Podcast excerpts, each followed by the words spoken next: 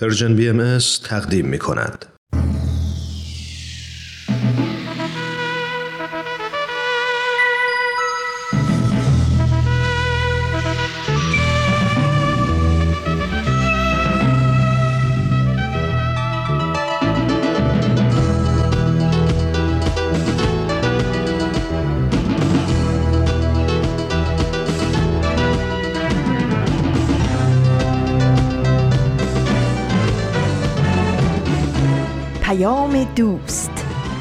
برنامه ای برای تفاهم و پیوند دلها.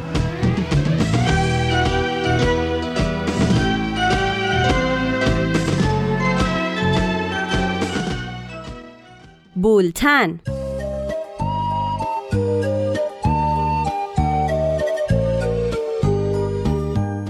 امروز ششم آذر ماه 1399 خورشیدی.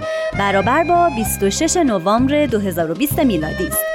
این دهمین شماره بولتن است.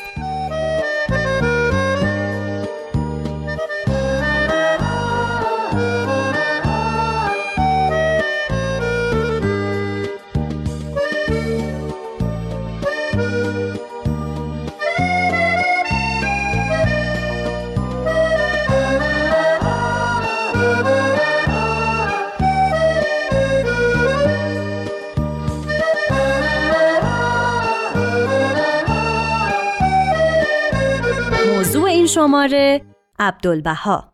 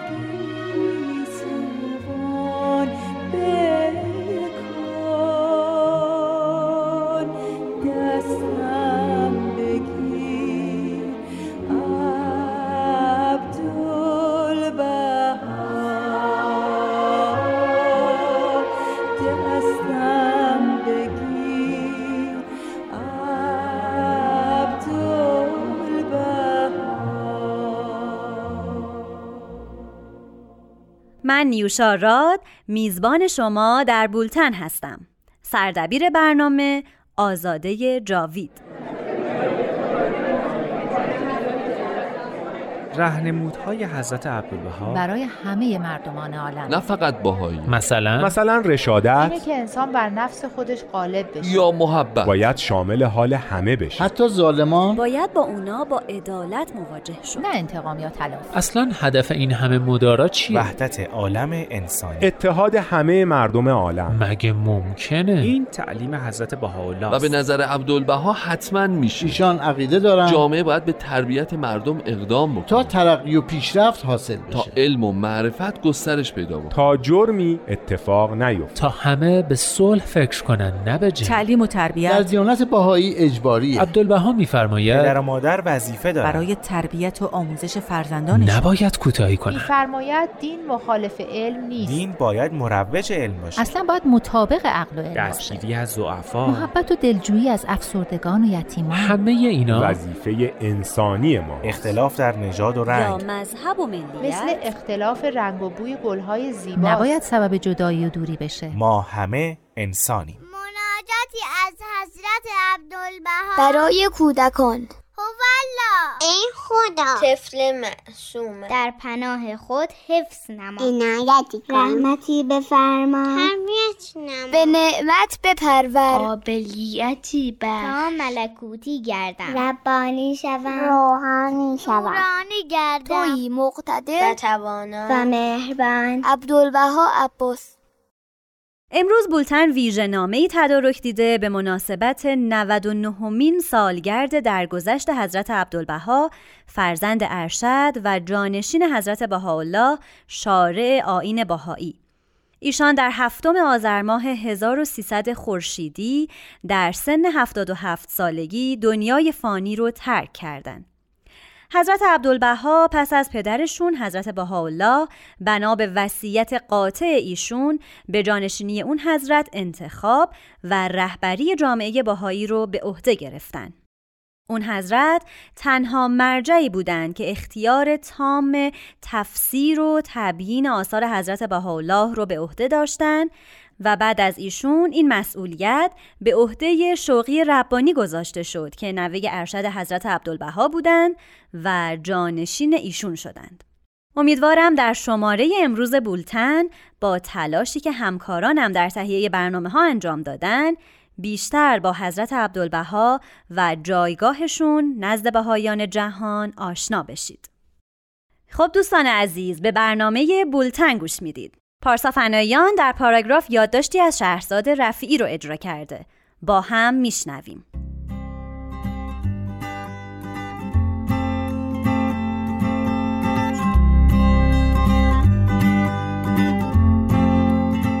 پاراگراف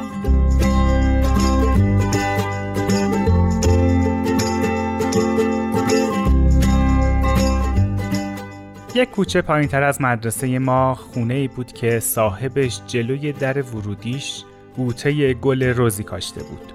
بوته پر بود از روزهای کبود، از کبودی به سیاهی می زدن و برامون تازگی داشتن. خوب می دونستم که کندن گلها درست نیست اما روز سیاه دلم رو برده بود.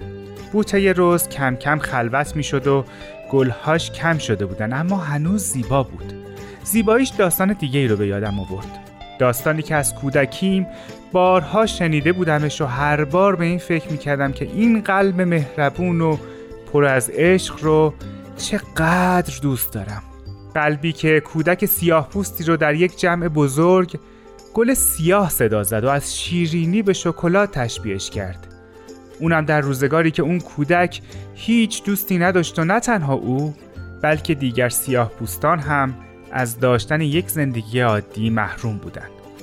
همون قلب بزرگی که همیشه در عکس ها بچه ها رو در آغوشش گرفته و لبخند می‌زنه. هنوز هم با دیدن این عکس ها دلم می‌خواد بچه باشم و در اون آغوش گرم جا بگیرم. در آغوش حضرت عبدالبها که همه ایشون رو به مهربونی می‌شناسن.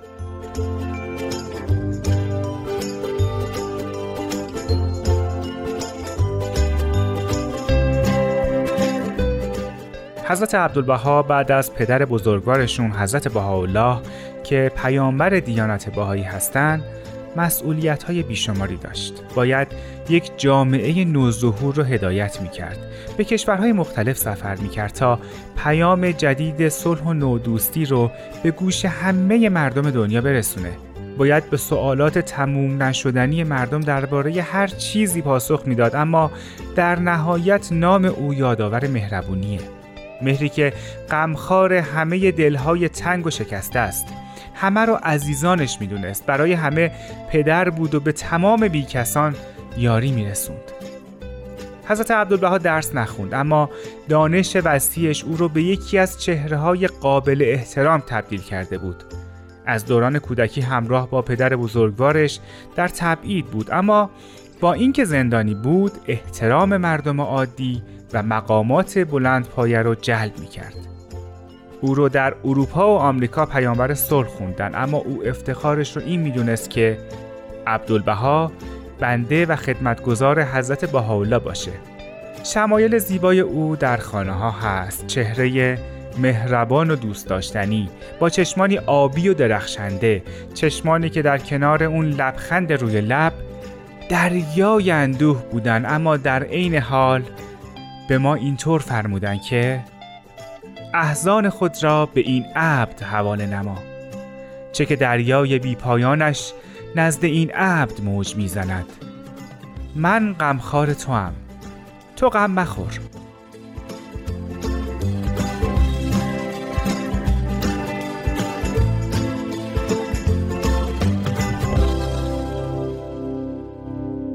خب دوستان عزیز با هم به برنامه یادی از گذشته گوش میدیم.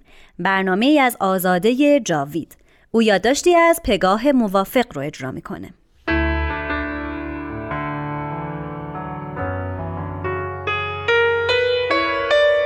یادی از گذشته.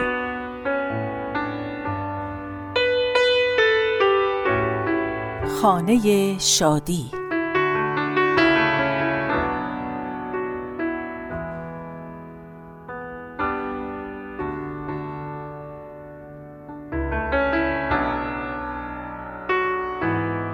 دوران نوجوانی دوران عجیبیه. وقتی به خاطرات اون روزا برمیگردم هنوز بعد از سالها احساس سرخوشی غریبی به من دست میده.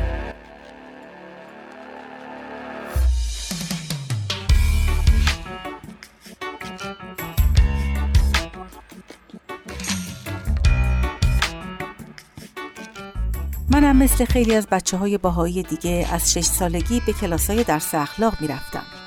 ما توی این کلاس ها درس هایی درباره فضایل اخلاقی و تعالیم بهایی یاد می گرفتیم و بسیاری از رفتارها، عقاید و شخصیت امروز من برگرفته از تأثیراتیه که این کلاس ها در تربیت روحانی و انسانی من داشتن. 15 ساله بودم و سال دوم دبیرستان.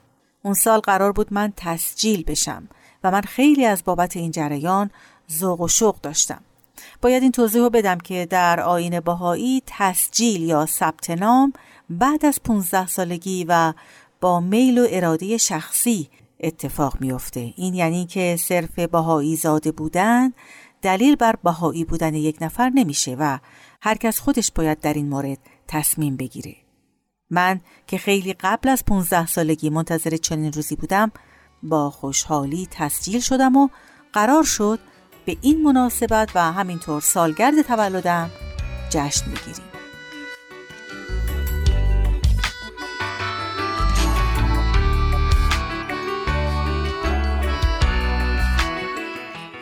علاوه بر همکلاسی های درس اخلاقم دوستای مدرسم هم دعوت کردم. کارتای دعوتی تهیه کردم و بردم مدرسه و بین دوستای خیلی صمیمیم تقسیم کردم. سهیلا که خیلی به هم نزدیک بودیم تو کلاس ما نبود. سال قبل با هم بودیم. اواخر سال با یکی دیگه از بچه ها یعنی سودابه دعواشون شد و مشکل اونقدر حاد شد که دفتر مدرسه تصمیم گرفت کلاسش رو عوض کنه. ما هم هر کاری کردیم نتونستیم آشتیشون بدیم. طبیعیه که چون با سهیلا خیلی صمیمی بودم دعوتش کردم. تو زنگ تفریح لاله گفت حالا می‌خوای با این دوتا چیکار کنی؟ هر دوتا رو دعوت کردی ناجور نشه. تازه یاد کدورت بین سودابه و سهیلا افتادم و فهمیدم که دچار مشکل بزرگی شده.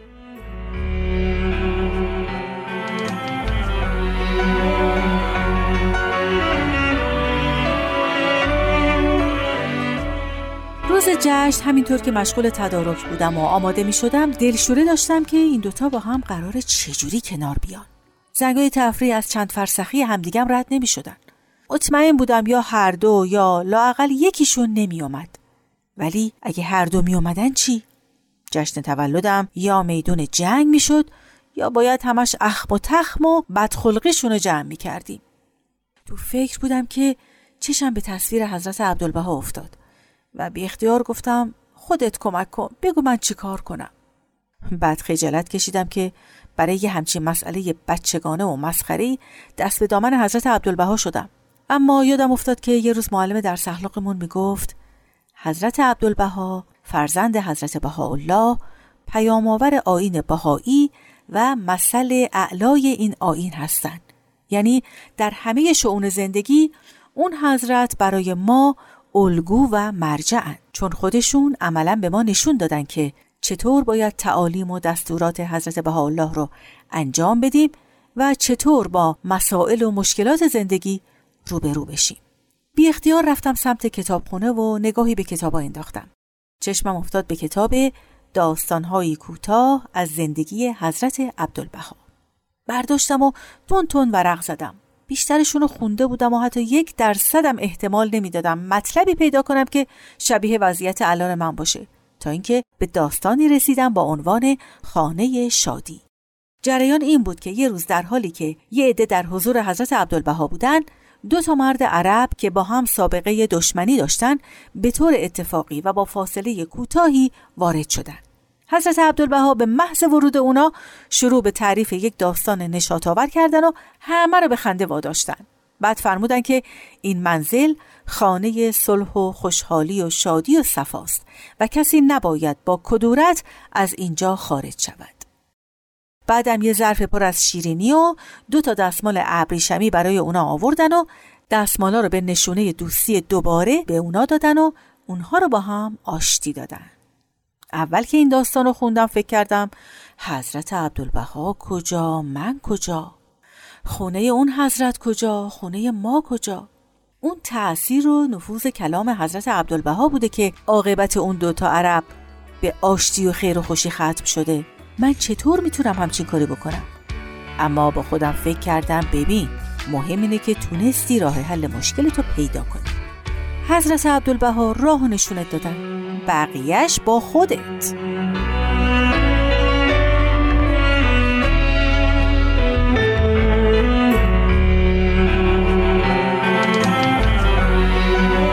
دویدم سمت اتاق و کشوی میز تحریرم و ریختم بیرون و خودمم نمی‌دونستم. اصلا دنبال چی دارم میگردم. چیزی که بشه به نشونه دوستی دوباره به سودابه و سهیلا بدم. اون میز رو من و خواهرم مشترکن استفاده می‌کردیم و زیورالات هر دومون اونجا بود. دو تا گردنبند شبیه هم پیدا کردم که یه بار تو سفر شمال از مغازه های سوقاتی فروشی خریده بودیم و روی هر دو تا گردنبند حرف S بود. S انگلیسی که اول اسم هر دوتامون بود.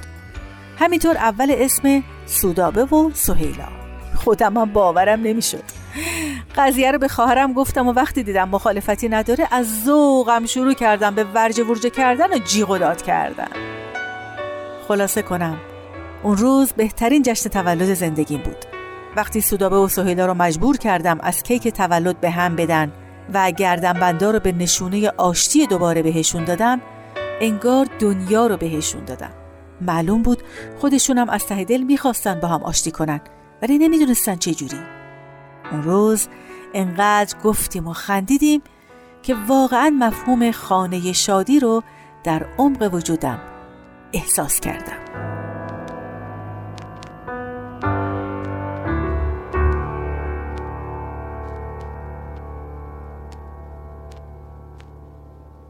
روز گذشته روز عهد و میثاق بود. یعنی روزی که به طور رسمی حضرت عبدالبها جانشین حضرت بهاءالله شدند و بهایان سراسر عالم با قبول رهبری اون حضرت عهد و میثاق حضرت بهاءالله رو پذیرفتن.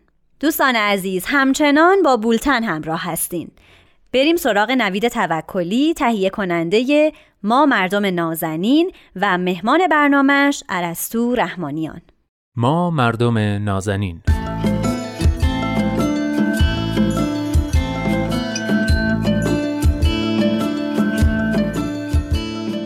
سلام. سلام به شما مردم نازنین. من نوید توکلیام و این هفته هم همراه با شما عزیزان شنونده از صحبت‌های کارشناس جامعه شناس برنامه دوست خوبم ارسطو رحمانیان استفاده می‌کنیم. این هفته هم قراره که در مورد یک موضوع خاص با هم دیگه گفتگو کنیم اما موضوع این هفته کمی با موضوعات قبلی متفاوته. از این نظر که موضوع این هفته برخلاف برنامه قبلی یک مفهوم یا به قول خارجی ها یک کانسپت نیست بلکه یک شخصیته. یک شخصیت مهم و تاثیرگذار در تاریخ دیانت بهایی. عبدالبها. بله حضرت عبدالبها مبین آثار و تعالیم دیانت بهایی بودند و البته پسر و جانشین شارع دیانت بهایی یعنی حضرت بهاءالله. امروز قراره که در مورد ایشون صحبت کنیم. اما شخصا خودم خیلی کنجکاوم که بدونم چطوری میشه یک شخصیت دینی رو از زاویه جامعه شناختی مورد بررسی قرار داد. عرستو جان خیلی خوش اومدی. سال اول همینه. چطوری میشه یک شخصیت دینی مثل حضرت عبدالبها رو از زاویه جامعه شناختی مورد بررسی قرار داد؟ ممنون نوید جان منم درود میفرستم خدمت شما و شنوندگان عزیز برنامهتون. اتفاقا یکی از موضوعات معمول در جامعه شناسی بررسی تأثیری هستش که آدم ها در طول تاریخ اومدن روی جامعه که توش زندگی می‌کردن گذاشتن. این بعضی وقتا این آدم ها حالا مثلا ممکن آدم های معروف شدن بعد از قرن ها هنوز شناخته شدن یا شناخته شده نیستن.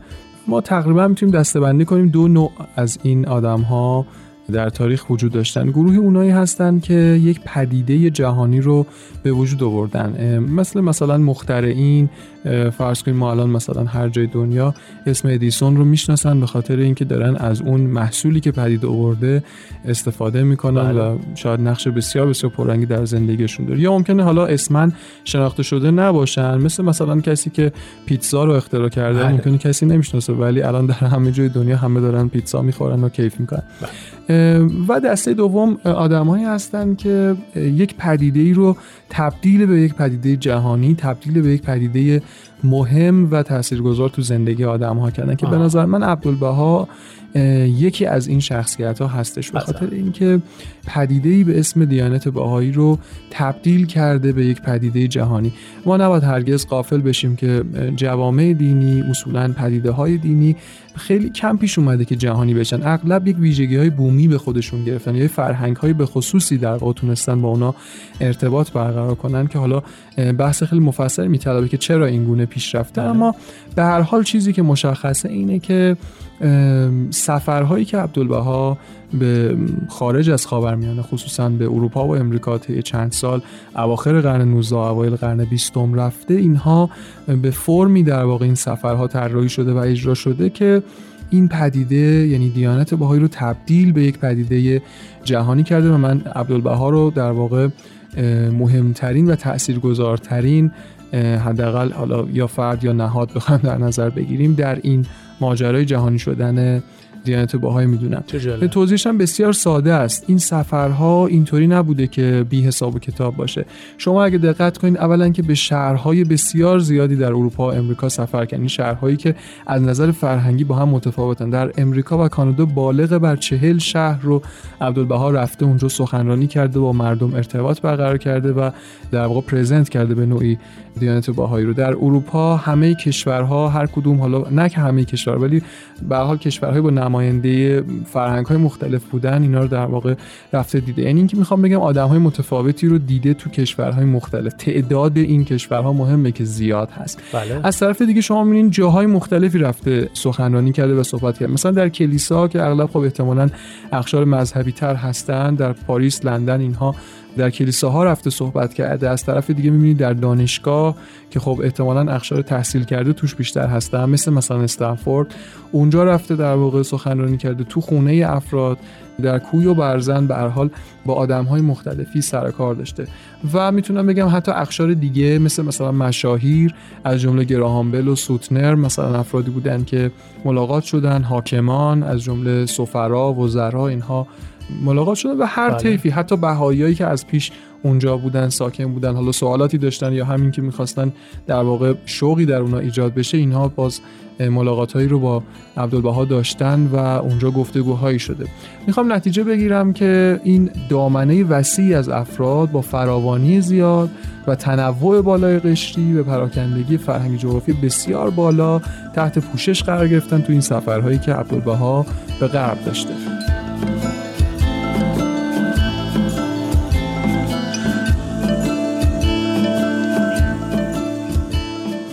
بسیار خب چیزی که ما الان می‌دونیم اینه که جامعه جهانی باهایی در دنیای امروز تنوع اجتماعی بسیاری داره و از پراکندگی زیادی برخورداره. به نظرت این اتفاق همچنان مرتبط با سفرهای عبدالبها؟ قطعا همینطور هست. پایه این جریان وقتی درست ریخته شده توسط عبدالبها به همین شکل پیش رفته. شما می‌بینید که فونداسیون یا این در واقع قاعده وقتی کوچیک نیست قاعده قاعده بزرگی هست معلومه که اون جامعه خیلی خوب رشد می‌کنه. از نظر جامعه شناسی هر چی پیده اجتماعی وارد فرهنگ های بیشتری بشه به طور طبیعی جهانی تر میشه. چرا؟ چون که اولا ویژگی های خودش رو وارد اون فرهنگ ها می‌کنه یعنی اون فرهنگ ها رو در یک زوایایی به شکل خودش در میاره و یه اتحادی بین اونها ایجاد می‌کنه. و در طرف مقابل ویژگی بیشتری از فرهنگ های مختلف رو به خودش می‌گیره. و این هم باز در واقع چیز جالبی هستش که باعث جهانی شدن یک پدیده میشه. پروژه عبدالبها از اول همینجوری بوده دیگه. یه پدیده جدید که حالا اینجا پدیده دینی هست دیانت باهایی هست رو به فرهنگ‌های مختلف و افراد با تفکرات متنوع معرفی کرده. اولا که نباید غافل بشیم این پدیده خودش جذاب و کاربردی بوده. یعنی بله. خودش این پتانسیل رو داشته که با فرهنگ‌های مختلف ارتباط برقرار کنه به خاطر اینکه دغدغه همه بوده صحبت از انسانیت کرده همه آدم‌ها انسانیت رو می‌فهمن همه آدم‌ها بهتر شدن دنیا رو می‌فهمن. جنس دینی بودن این پدیده در اینجا صرفا از این جهت می‌تونه مهم باشه که در مقایسه با جامعه دینی دیگه قرار می‌گیره مثلا فرض کنید بخوایم مقایسه کنیم با جامعه مسیحیان که امروزه حالا به حال وسعت بیشتری از جهان رو شاید تحت پوشش قرار داده. بله. یک تفاوتی وجود داره. اونم اینه که جامعه مسیحیان تقریبا می‌تونیم بگیم با اینکه جهانیه ولی یک جامعه ایستاست. یعنی اینکه نفوذ و توزیع جهانی وسیعی داشته اما کمتر این شکل در واقع چند فرهنگی رو به خودش گرفته. یعنی هیبریدی شدن فرهنگ رو به خودش گرفته. نمی‌خوام بگم آدم های متنوعی باش ارتباط برقرار نکنن چون اینجوری بوده. ولی اون آدم ها اون رو در واقع به همون شکلی که هست و عین هم دارن اجرا می‌کنن خیلی بومیش نتونستن بکنن. و در هر جای از جهان با همون مناسک تقریبا یکسان خودش داره اجرا میشه. منتها این پدیده دیانت باهایی اولا در ذات خودش که گفتم به حال این ظرفیت رو داره و دوما به واسطه این سفرهایی که عبدالبها رفته و این شیوهی که تونسته در بین مردمان متنوع و بسیار این رو در واقع جا بندازه به قول معروف پرزنت بکنه باعث شده که امروز ما داریم می‌بینیم بله مردم از گوشه جهان از همه جا دور همدیگه جمع میشن دعا می‌خونن حرف مشترک دارن مناسک مذهبی مشترک دارن ولی در جایی که خودشون زندگی می‌کنن به روش بومی خودشون این مناسک رو اجرا می‌کنن طرحها برنامه های جهانی دارن ولی باز بومی شده اینها اجرا می‌کنن. در واقع می‌تونیم بگیم جهانی شدن جامعه باهایی در مقایسه با جامعه مسیحی ویژگی پویایی اضافه بر سازمان در خودش داره که البته واقعیت اینه که در واقع واقعیت جامعه شناسانه اینه که این پدیده جهانی مستقیما و تا حد بسیار بسیار زیادی محصول فعالیت عبدالبها در قرن گذشته است.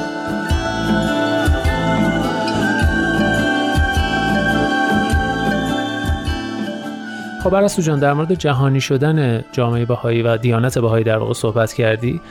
به عنوان آخرین سوال این جهانی شدن یک پدیده حالا اینجا به طور خاص یک دین و یک جامعه دینی چه مزیتی داره؟ اگه منظور از مزیت خاصیت و ویژگی باشه بله. هم می‌تونیم از زاویه جمعیت شناسی بهش نگاه کنیم و هم جامعه شناسی خصوصا جامعه شناسی تاریخی. از زاویه جمعیت شناسی هرچه که یک پدیده بیشتر خاصیت جهانی داشته باشه یعنی توضیح و ترویج بیشتری پیدا می‌کنه.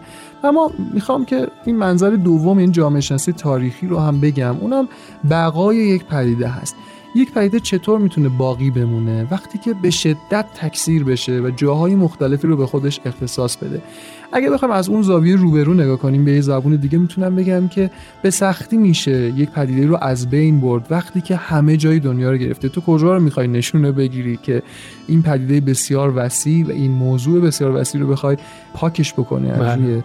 کره زمین. بنابراین همچین چیزی امکان پذیر نیست. تجربه تاریخی هم نشون داده که دشمنی با چنین در واقع چیزهایی حالا این جوامع دینی یا هر جوامعی که وجود دارن و اراده برای از بین بردن این پدیده ها یا اعضایی که به اون تعلق دارن نه تنها بیفایده است که گاهی به ترویج و تبلیغ بیشتر اونا منجر میشه. که این هم حالا بحث جالبی است. در خوش میشه یه جای دیگه راجبش صحبت کرد. به طور جنبندی می‌خوام بگم که عبدالبها حداقل در یکی از ما فقط یکی از کارهای عبدالبها رو بررسی کردیم. اونم شیوه و فرم برنامه‌ریزی شده سفرهایی بودش که به خارج از خاورمیانه رفت که این شیوه و فرم نتیجهش این است که ما امروز می‌بینیم جهانی ترین جامعه دینی رو که جامعه باهایی هستش.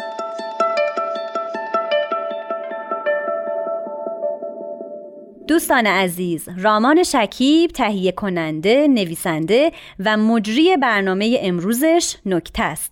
با هم میشنویم. نکته؟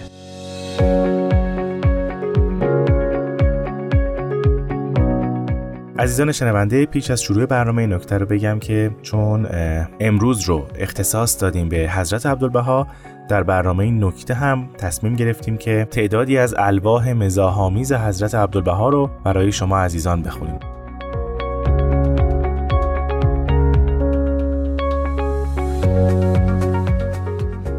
حضرت عبدالبها در یکی از الواح مزاحامیز خودشون به یکی از بهاییان اینگونه می نویسند هولا اشقاباد جناب آقا شیخ احمد علیه بها الله لبها. هو لبها ای مرتل آیات در محافل نجات. جناب آقا میرزا علی اکبر الان در نهایت قوت و استقامت و وقار نشستند و در کمال فساحت و بلاغت میفرمایند که حضرت ابن ابهر به اخوی وعده مکتوب نمودند. من نیز فی الحقیقه خجالت کشیدم و چاره ندیدم و کلک را به دست گرفته و به نگارش پرداختم. زیرا محصل آذربایجانی است و من مازندرانی یا نوری و تهرانی. دیگر چگونه از دست او گریزم و اگر از چنگ او فرار کنم جناب ابن ابهر را چه کار کنم؟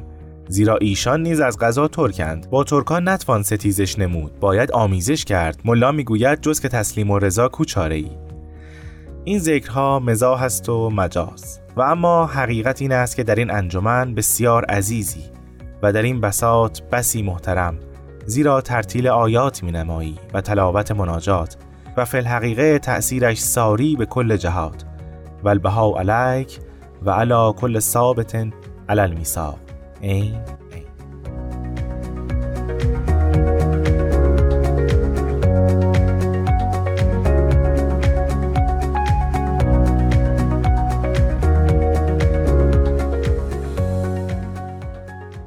یکی از داستانهای بسیار جالب و از الواح مزاحامیز حضرت عبدالبها در مورد جناب لقایی کاشانی است. ایشون قصیده 38 بیتی سروده بودند در مورد حضرت عبدالبها و اندکی در این قصیده مبالغه کرده بودند اغراق کرده بودند و حضرت عبدالبها رو شاهی در لباس بندگی و ایشون رو مولا دیده بودند و از این دست القاب این قصیده که به دست حضرت عبدالبها می‌رسه فورا این لوح رو برای جناب لقایی عنایت میفرمایند میفرمایند هو لبها ای نازم لعالی منصور. قریحت سیال و اشعار آب دارد چون ماء زلال شیرین و بدی و فسی و بلیغ. ولکن یا حسرتا که موافق مزاق عبدالبها نه من تراب عبودیت بر سر بیزم ولکن شعرا تاج عظمت بر سر من نهند. من حلاوت شهد عبودیت می چشم و آنان شربت تلخ فخامت و مهابت و رفعت به کامم می ریزند. اگر حاضر بودی تا تازیانه موفور حد مشروع را ملاحظه میفرمودی. ولی تو در آنجا و ما در اینجا و اجرای حد مشکل. یا یک غزل و قصیده در عبودیت محضه و خاکساری صرف و محویت بعد و تزلل و انکسارات این عبد انشاء و انشاد می نمایی و میفرستی یا تلافی مافات شود و تدارک اجهافات گردد. من تا حال فتوایی ندادم. این دفعه دیگر فتوا خواهم داد. که یکی سرت گیرد و دیگری پیکر یکی چماق زند و دیگری ششبر و سراسیمه تو را دوان دوان و کشان کشان به اینجا آورند. و الله به مجرد ورود سر بر زمین نهی و پا به فلک آری و دکنک و کتک سخت خوری تا من بعد اقلاق و اقرار و قلوب را فراموش کنی. این این. جناب لقایی که شیفته حضرت عبدالبها بودن به محض اینکه این لوح رو زیارت می‌کنن این گونه پیش خودشون استنباط می‌کنن که می‌تونن حضرت عبدالبها رو زیارت کنن از نزدیک. اما نه با پرداخت غزلی درباره عبودیت حضرت عبدالبها. بنابراین غزل دیگر میسرایند و با شیوه شاعری به خود حق میدن که مقام رفیع حضرت عبدالبها رو اینگونه بستایند. به این امید که این بار به حضور حضرت عبدالبها مشرف بگردند و حتی حد شرعی بخورند. یکی از ابیات این غزل اینگونه است. گر بر این نیت من شاه زند چوب مرا پای احباب تمامی به فلک باید کرد. روزگاری میگذره. خبر میارن به جناب لقایی کاشانی که در شهر قوم چند نفر مشتاق استماع کلام الهی و کسب اطلاع در مورد ظهور حضرت بهاءالله هستند. بنابراین جناب لقایی داوطلبانه خودشون به این سفر میرن ولی مخالفین دیانت بهایی ظهور جدید در شهر قوم در اون شهر ایشون رو دستگیر می‌کنن. پای جناب لقایی رو به چوب میبندن و کتک مفصلی هم به ایشون می‌زنن. بعد از خلاصی جناب لقایی شعری میسرایند که حالا بخشیش این گونه است. ذکر قوم غم دلم برد که آنجا خوردیم. ای بسی جای تو خالی چه مفصل کتکی. پیل مستیم و غمی نیست اگر بر سر ما پیل بانان گاه به گاهی بنوازد کجکی. بعد از مدتی جناب لقایی بالاخره موفق میشن به حضور حضرت عبدالبها برسن و ایشون رو از نزدیک ملاقات کنن. به محض اینکه به مجلس وارد میشن در گوشه ای آرام می نشینن حضرت عبدالبها نگاه با محبتی به ایشون می‌کنن و با لبخندی می‌پرسند که جناب لقایی در قوم چقدر کتک خوردید. فوری جناب لقایی عرض می‌کنه قربان همانقدر که برات فرموده بودید.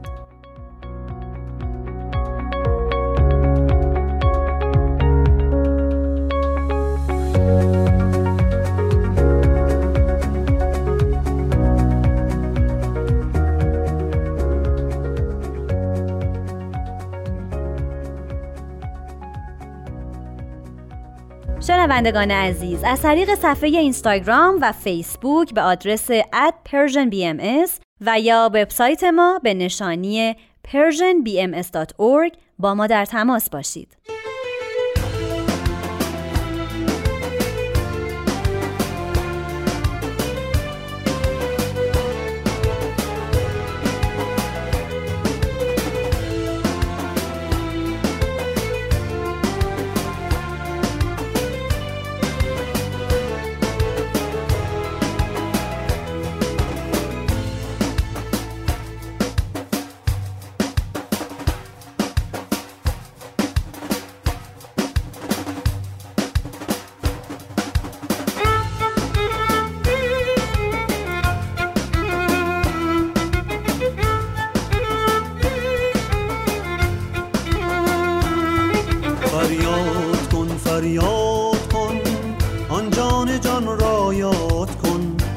خستگان خسته را از بند غم آزاد کن. معشوق می‌خواند تو را پیوست سوی آن سرا. خود را از این نفس و هوا از این نفس آزاد کن. فریاد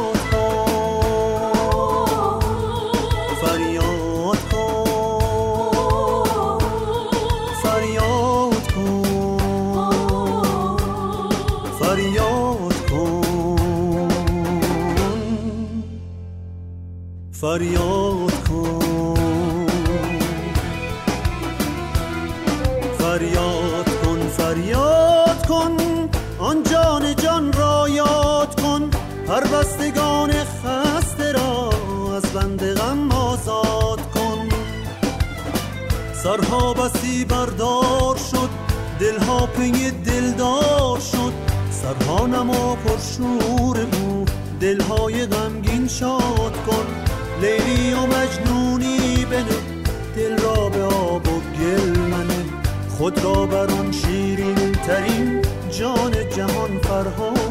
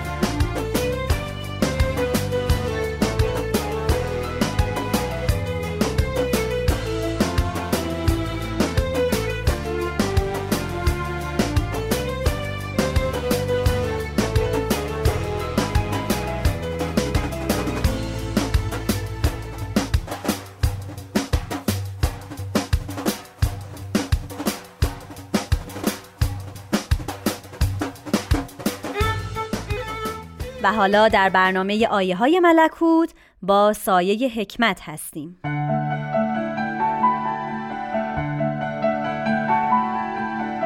آیه های ملکوت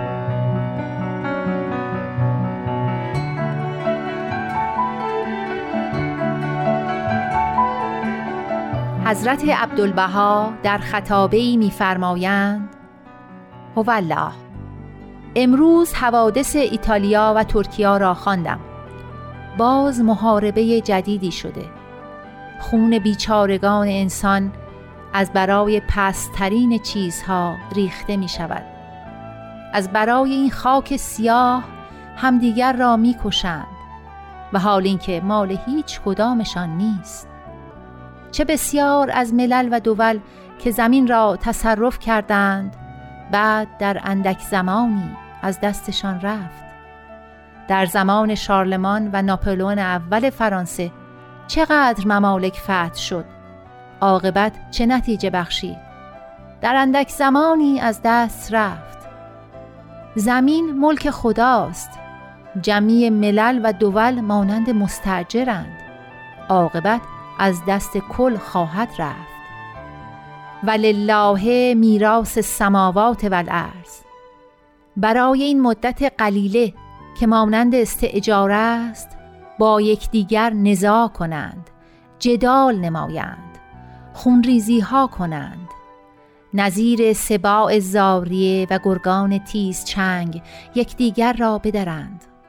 و حالان که خدا انسان را مظهر فضائل عالم انسانی خلق نموده که سبب راحت و آسایش عالم بشود.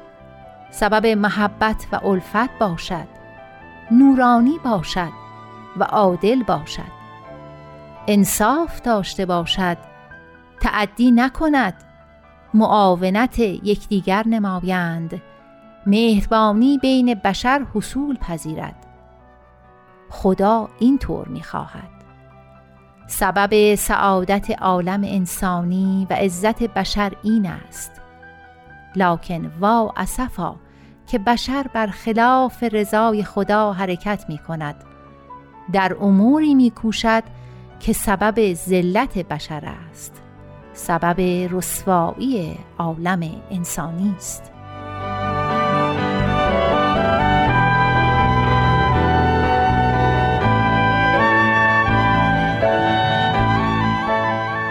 در ادامه می‌فرمایند نهایت آرزوی ما این است که جنگ و جدال از میان برخیزد.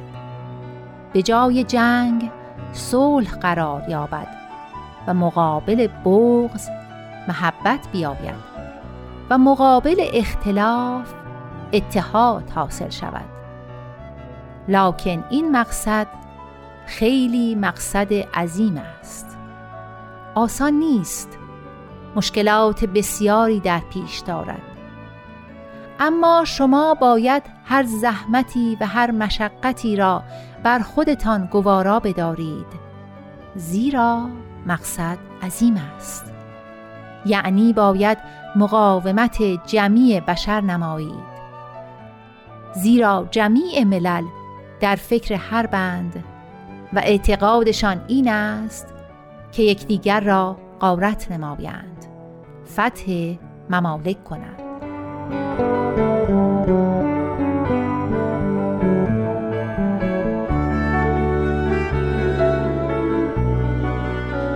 حضرت عبدالبها در ادامه می‌فرمایند از خدا بخواهید که اسباب الفت خلق بکند. شما را مدد فرماید تأیید فرماید تا بتوانید از عهده این کار برایید تا این بار سنگین را بلند کنید و در این راه هر زحمت و مشقت و تعبی را تحمل نمایید. شاید در این سبیل به جایی برسید که جانتان را باید فدا کنید. هر انسانی که مقصدش مقصد جلیل است باید هر مشقتی را بر خود گوارا کند. علل خصوص این مقصد عظیم که حیات عالم است. نورانیت عالم بشر است. راحت و آسایش جمعی خلق است. ظهور موهبت عالم انسانی است و جلوه تعییدات ملکوت الهی است. من امیدم از شما چنان است که ابدا در هیچ مشقتی و تعبی فتور نیارید. بلکه روز به روز همتتان بلندتر شود و سعی و کوششتان بیشتر گردد. تا به نورانیت محبت الله در بین بشر مشتهر شوید.